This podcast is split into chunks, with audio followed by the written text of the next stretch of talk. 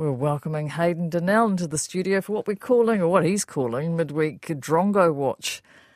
Kia ora, Hayden. Kia ora, Karyn. Why the rebrand? Great to be here for the first inaugural Drongo Watch. I mean, it's a name inspired by the man of the moment, Auckland Mayor Wayne Brown. It's from a leaked text to one of his group chats where he complained that he wouldn't be able to play a tennis game because he had to deal with what he called the media drongos about Auckland's then forecast flooding. But um, more on that later. We're gonna we're gonna get to Wayne Brown. First of all, though, first show of the year for me, I'd like to do some gloating. Would you now? About what? Uh, when we had our final show last year, you might remember this is a long time ago, but we we tried to construct a kind of media bingo consisting of the 20 or 30 stories we always see over the summer holidays. The, the, you know, the media trots out the same stories and every year without fail. Uh, you know, sadly, we, there was a bit of an up and down one. I didn't have the resignation of the Prime Minister on the list, but otherwise we did pretty well. I mentioned EFTPOS spending in the lead up to Christmas, shark sightings, daily updates on the road toll, a few other things, but I'd really like to highlight one prediction in particular that came true. Okay, that you made. So what's that one? So can we play the tape? But there's only... T- washed away in flooding if there's actual bad weather. There's always bad weather. right. There's always a tent being washed away somewhere. right, there's only tents being washed away. That's what I said. yeah, there's always no. I said you you doubted me. What I was saying is there's going to be tents washed away in bad weather. You said, are there? Are you sure there's going to be tents washed away? And you know, you doubted me that there was going that it was going to happen, but I was resolute, and my prediction came through. I feel like I was maybe a little bit too right. So not only we had campgrounds washed out, whole cities have now been flooded. The rains actually reached biblical proportions uh, in the North Island. It might be the worst summer ever. I wish, in many respects, that I was less right and there was slightly less water, and we weren't sort of looking at building arks in Auckland right now. But uh, nevertheless, being correct is my cross to bear, and I would at this point like to formally reprimand you for ever doubting me.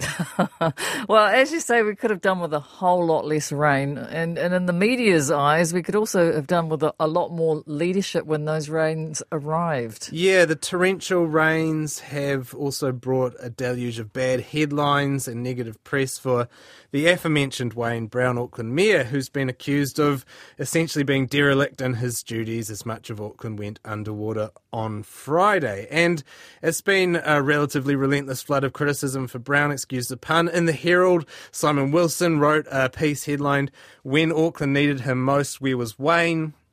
And Stuff. Todd Niall wrote that Wayne Brown appears to have missed what a mayor's job is in a crisis, which sounds quite reserved and restrained. But when you actually adjust the dial for Todd Niall, uh, and his usual uh, restraint and uh, measured tone is actually quite a devastating put down.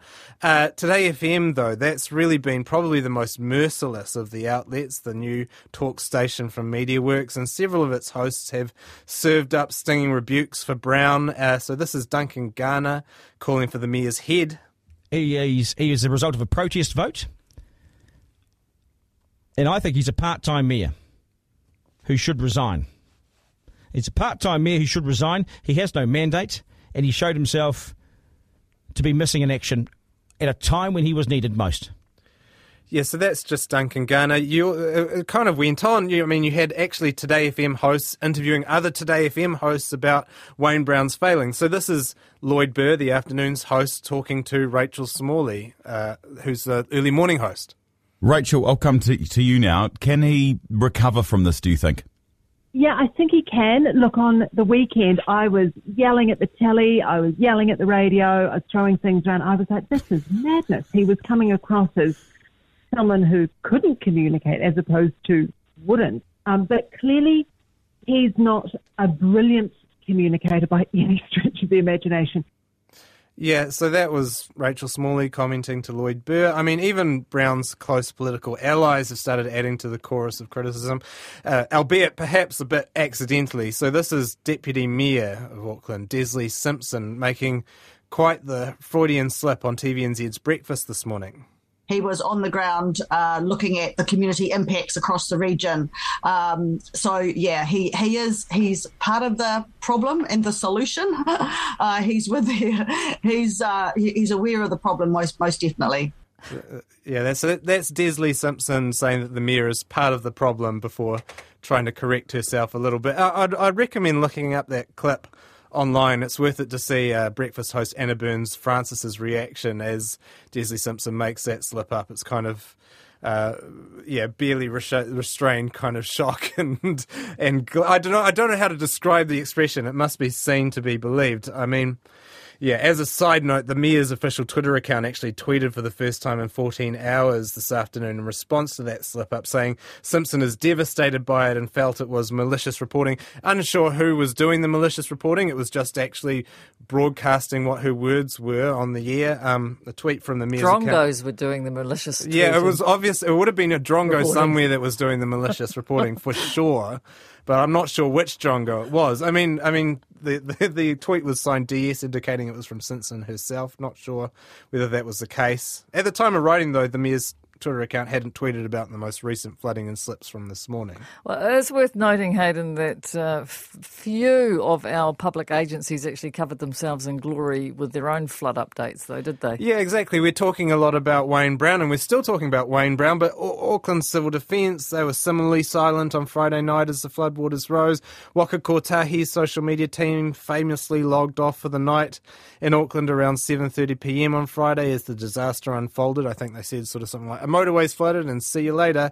Uh, then they were ordered back to their desks by Transport Minister Michael Wood. Auckland Transport, they didn't post for three hours between something like 7 and 10 pm. And this hasn't gone unnoticed by the media. I mean, there has been a bit of criticism levelled. So, as an example, here's Kim Hill talking to Auckland Transport spokesman Andrew Allen on Tuesday.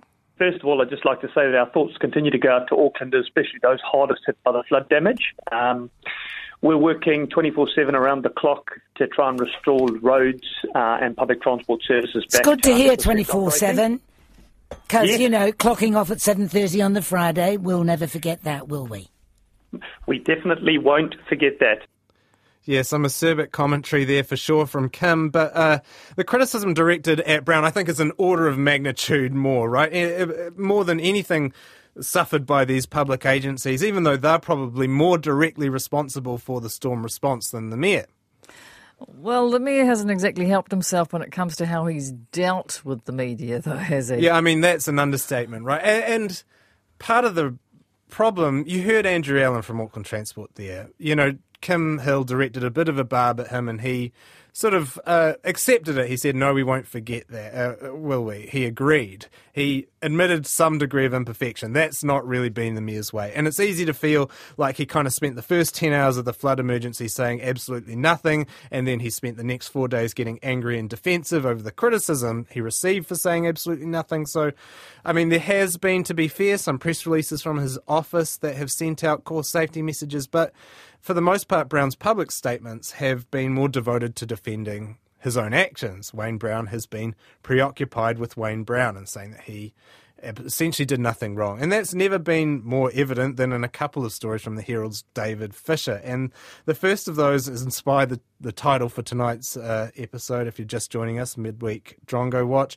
Fisher was uh, leaked a message sent by Brown to his tennis group chat where he lamented not being able to play a game, uh, a planned game due to then forecast floods on Friday, saying he had to deal with media drongos. Now, this actually spawned a follow up story. When Fisher asked for comment uh, on that story, uh, the mayor replied, please don't. Then he followed that up with a call, obviously, to Fisher, a 30 minute call. And in that, he complained about his treatment from the media. And Fisher's write up of that 30 minute call was published this morning. And it's pretty extraordinary, to be honest. It is. Uh, the quote in it, I'll let you say it, but what were the other lowlights? I mean, yeah, I've said highlights in my script. It's probably more correct to say lowlights, isn't it? I mean, the first sentence details the mayor's response after being told by a journalist that this call could become a story. So he says, you know, he acknowledges it, but then says, don't can't say the word expletive me over. Uh, he also responds to calls for him to resign. You know, he he said, "I'm the mayor for three years. You can't do anything about it." Uh, the story details him bemoaning the media giving the All Blacks good press coverage for helping out in the floods while not acknowledging Wayne Brown's effort, saying reporters would, quote, fly through the blitz to, to kiss their ass, which, when it comes to the all Blacks is admittedly, I mean, that has some truth to it, doesn't it? I mean, he, he was also vexed that he had to pay for his own helicopter to survey the flood damage while Chris Hipkins got to catch a Defence Force chopper. Uh, and, oh, by the way, he also stands by that Drongo's call. Why would he think that David Fisher was a mate? Well, uh, uh, do you know what? David Fisher in the story doesn't actually say that he was the journalist that received this call, but Oh, I I, see. I think that he is the journalist that received the call. I think he's writing in third person a little bit awkwardly. David Fisher, I think, lives up north, and maybe he's dealt with Wayne Brown up there. He would have dealt with him maybe at Auckland uh, District Health Board when he was there. Look, that's that's just I don't know, but maybe that's where it is, and they've just dealt with each other over the last twenty years. And maybe you can answer the question why did he have to pay for his own helicopter? I don't know, but I, I mean, the council's facing a budget crisis, isn't it? Uh, so you know, real, real crunch there. So maybe Wayne Brown has to pay for his own helicopter. Maybe it was penance inflicted on him for not for his silence on Friday night. I'm not sure. I don't know about you, but I would have been hard pressed to even remember what Wayne Brown looked like since he became mayor. It wasn't that long ago because we'd never seen very many pictures of him, certainly never seen any media appearances from him. And uh, it isn't just recent animosity that's developed between the media and Brown. Uh, this has been a theme throughout his short mayoralty and even during his campaign.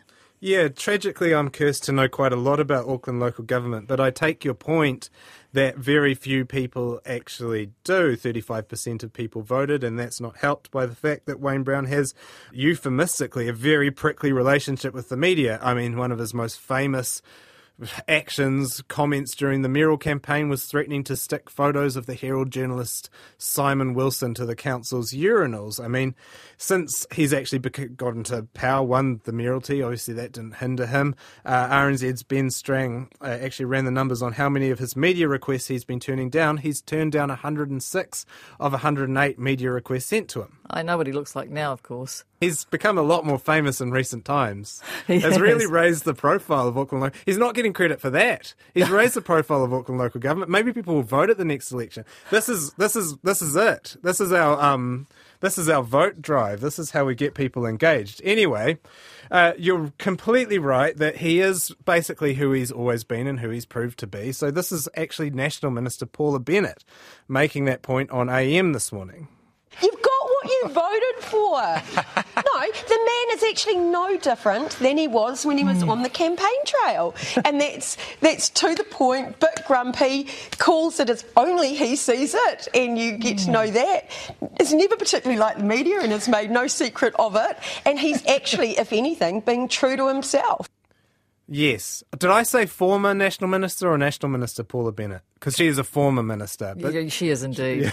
She's You- a she's a drongo almost now. Yeah, she's probably a media drongo actually now. Uh, you do get what you voted for. That's correct. Uh, and she's probably correct in that point. I mean, incidentally, in the NBR today, Dita DeBoni making the same point, albeit with a far less sunny disposition, saying Brown's financial backers, including New Zealand's richest man, Graeme Hart, had all of the evidence of how he's conducted himself over a long career before them and perhaps uh, and donated to them anyway and probably have some explaining to do over their donation decisions.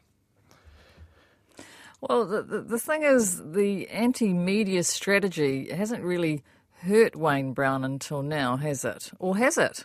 I don't. Th- I mean, he won the mayoralty straight after threatening to stick pictures of a Herald journalist to the council urinals. So I, in in a way, I don't think so.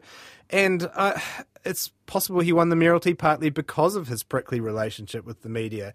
It's as Duncan Garner said, a protest vote against established authorities, maybe established uh, uh, power structures or the way things have been done, and uh, and maybe. Uh, that prickly relationship actually helped him and that small target strategy that can work during the good times i mean if there is one group the public has less sympathy for than politicians it's probably us reporters us drongos and as much as it raises questions about democratic accountability failing to kowtow to reporters requests for comment isn't necessarily devastating to a politician's image anymore. I mean, one of the most successful politicians in recent years, Donald Trump, probably didn't exactly have a great relationship with the media. But I mean, during a during a disaster like the floods, shutting down those lines of communication and leaning heavily into that familiar radio silence is not only a slightly questionable and risky political strategy, it becomes a dangerous one. And that's a point made by Todd Niall on Morning Report this morning.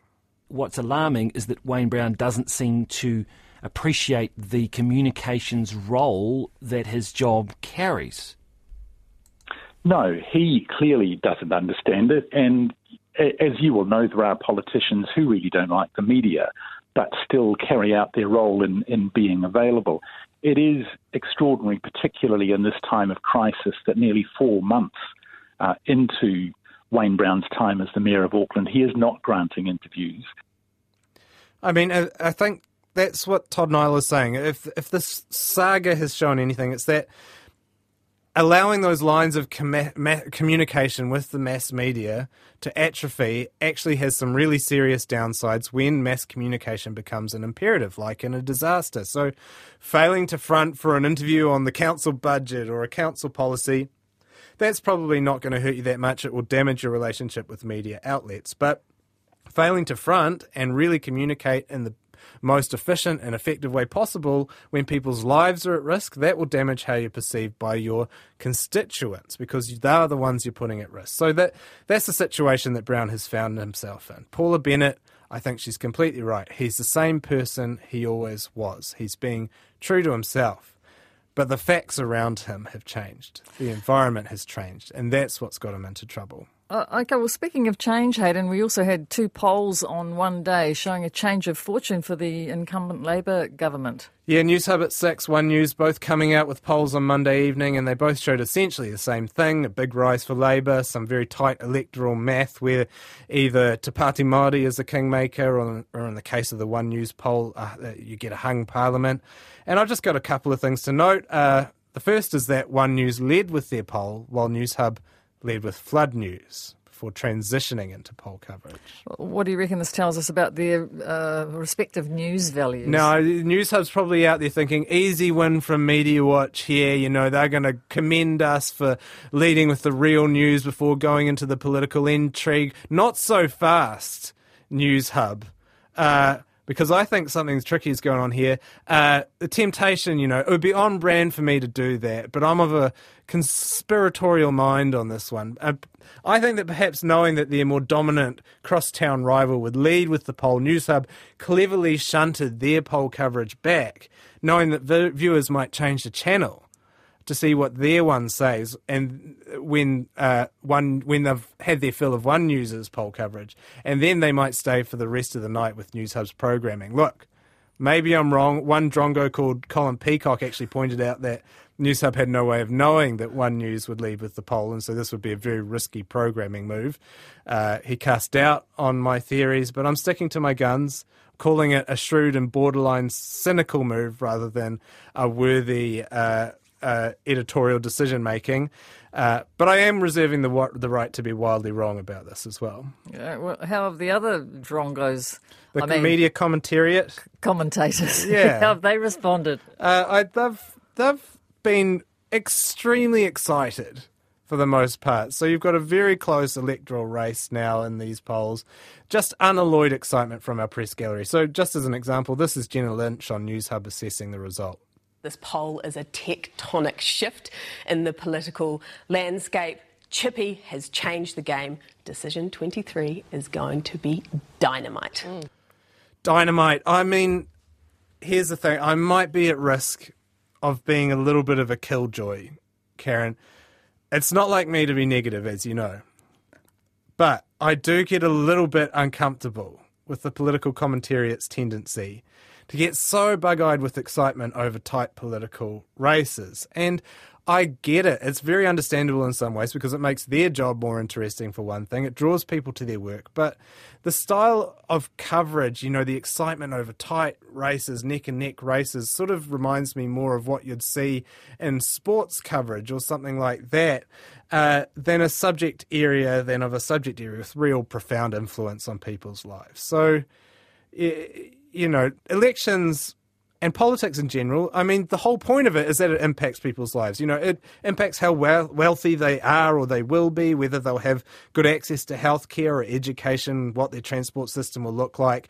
Uh, all that sort of stuff. And while a tight race was is probably exciting for political journalists, it might not be for someone who sees themselves facing major negative or for that matter positive repercussions from a change of or retention of the government. It's not just a sports match where you want to see an exciting contest. It's actually a contest of who has the better ideas for improving people's lives. And for once, I mean, I'm a bit of a broken record maybe on it, but I'd love to see a bit less focus on that kind of horse race coverage and more on how politics is actually impacting people's lives and who's doing it better in that way. There does seem to be uh, this tone of surprise that this is now a tight race, but is it that surprising? Yeah, I find it a tiny bit strange. You know, you'd, if reading the media coverage, you, you would believe this is, as Jenna Lynch says, a tectonic shift and it's a huge order of magnitude different. I mean, the Herald's editorial line is that on the morning of January 19, this is a quote, it seemed to all who cared to look that the National Party would drift to victory in this election year. And that, that was the case. I mean, there was a succession of polls saying that National and ACT could govern alone, but it wasn't a decisive margin. The left bloc was still pretty competitive there. And I mean, Jacinda Ardern isn't known as a political pushover in election races. I wouldn't say that this was just a easy drift to victory for National, but nevertheless, this is the narrative that's uh, been established here. Uh, I guess the other thing to say is that this has sort of been treated as a genuine trend, and maybe there is an element of caution to be had here. You know, these uh, two polls saying the same thing, so that's pretty compelling, but they are just two polls. And it's probably, as usual, better to look at the overarching trends across the year, and they might be a better indicator of whether the game is on and it's changed and the election is really going to be dynamite. You know, if two polls can change everything, maybe the next two polls can change them back. Just a just a, a, very light question here, uh, Jenna Lynch. There, the, the um, commentators, what do you call them? The commentariat. The commentariat, yes, uh, calling Chris Hipkins Chippy, mm. and is that because of his email, like C Hipkins, Chipkins? Is that I where that name came from? I actually read this. I think so. It's from his days. Is it Victoria University? And that was like their email style, like it was Chip Chipkins and so he got shortened to Chippy. I think readers, readers, listeners, text in. Is that the origin of the Chippy nickname? I think it is.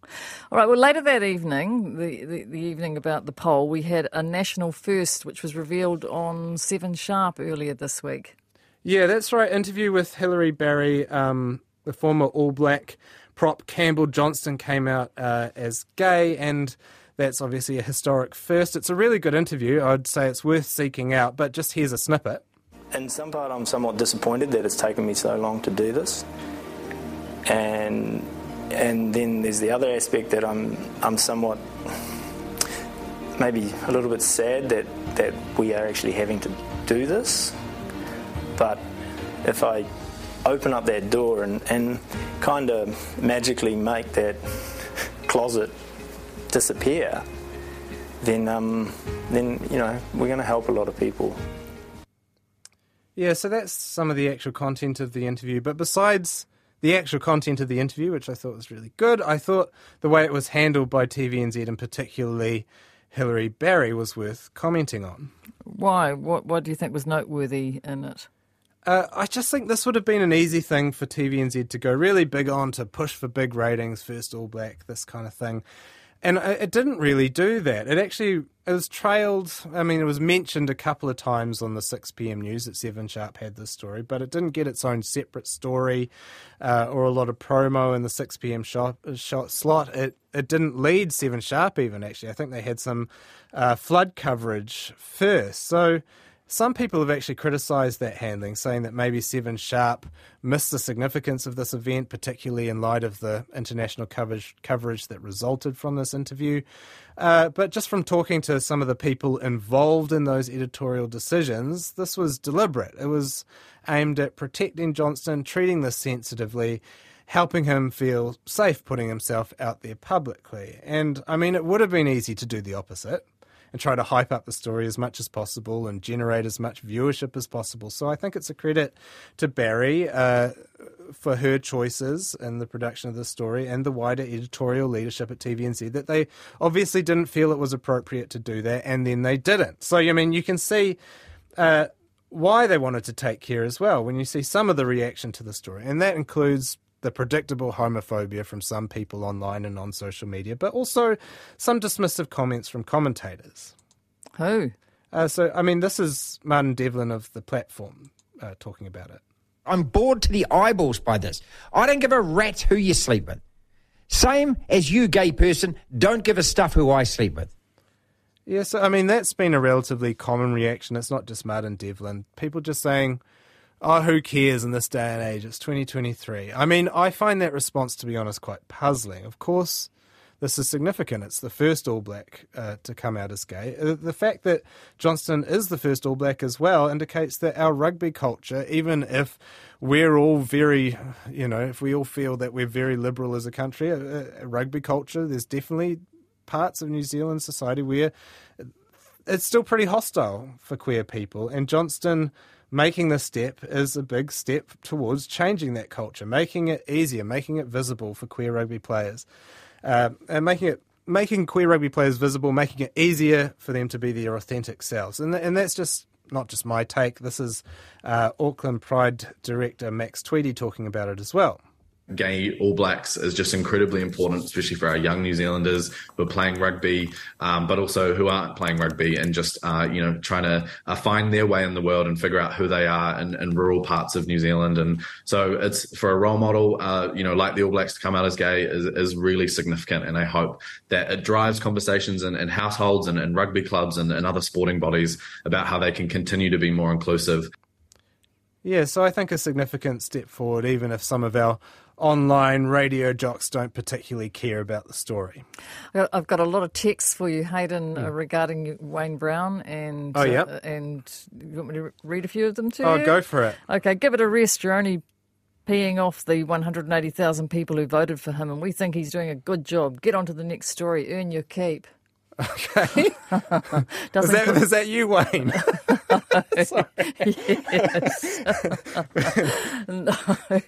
Uh, and uh, hi, minor point. Roughly 14% of Aucklanders voted for Wayne Brown and only slightly more against him. As for the other 70%, cheers, Tony, saying that Aucklanders didn't get out, basically. Yeah, they didn't. And, 35% turnout. And Carol says, Good evening. Can a mere pleb from outside of the Great Auckland ask the question, which is, why did you all just recently elect Brain, Wayne Brown as your mayor if you find him so, there's lots of O's on that, distasteful? Oh, Thanks, well, Carol. I mean, as you say, 65% of people just didn't vote. So I wouldn't say that all Aucklanders uh, voted. This is I've written a whole feature. You can get the latest Metro magazine. You can read about the democratic distortions produced by our local government system, which favours older and wealthier homeowners and makes their votes uh, more common and uh, election decisive in elections. Uh, that's possibly one of the reasons. And you know, this is a group of people that are obviously quite uh, against change and have seen quite a few bike, bike lanes recently and that's probably scared them, and that's uh, one of the reasons why Wayne Brown is in power. Uh, you can read more about it. I've written about it. Metro magazine. Thank you, Hayden, for finally acknowledging the difficult relationship some sought with Brown on the campaign garnered support on campaign garnered support from the electorate. Does that make sense to you? I'm sorry, that's sort of hmm. grammatically a little bit wrong for me. Um, the Auckland Mayor is a pragmatist, not a media spinner. The Drongos are the council employees who allowed a lot of the problems to occur. The issue is the storm, not the politics of personality. This is very interesting. I, I mean, this is one of the lines, right, that. that uh, Wayne Brown can't do anything about the rain, but uh, I think there's been a pretty general and cross political spectrum uh, call that he should have talked more and been more um, upfront and public about producing information, safety information for Aucklanders on that Friday night. And regarding uh, the the little clip you opened with about you gloating about uh, the flooding, uh, Owen says, "Well, Karyn, that was certainly a tense encounter." Just a bit of humour. That's to, a, that, to end your midweek Drongo watch, Hayden. Is that a play on words or a, yeah, it's a play on words, not a pun. Uh, yeah, thank you very That- much. Uh, the the inaugural John, Drongo watch. It's been a pleasure. Thanks for having me. That, that is a play on words, a pun. Yes. One and the same. We're going to produce a lot more text if we have this debate. we are. All right, Hayden, thank you very much. We'll see you in, what, a couple of weeks? Uh, yes. And just, I've got a, a story coming up uh, about um, the classic. They call them a man cave. Do you have a man cave? I absolutely don't. Don't you? Would you like to have one? No, I'm very scared of tools. Uh, uh, no, you don't have. to, you don't have to have tools in it. oh, it's very anxious. It just makes me anxious. what a little space for your My own- wife is trying to make me like paint the walls, and even that, I mean, I'm a perfectionist. The thought of um, getting the paint in the wrong place No, scares that- me. I think we've got the wrong definition here. This is a man cave. This is a whole little space where you can go and do what you like. Yeah, but it's always uh, man caves are where you do stuff with you, you saw stuff and drill stuff and bolt stuff and all that sort of thing. And I've yeah, Uh, okay. I'm scared of failure. All I can do is write. Oh, I, have see. soft hands. That's the things that you're going to do. I have soft the, writer's hands. You're going to do in the cave that you're worried about. If the about. man cave contains a like a gaming console, uh, then I'm all in. I think the man cave can contain whatever you like. But that's our next topic. Thanks, Hayden. We'll catch you in a couple of weeks. Thanks for having me.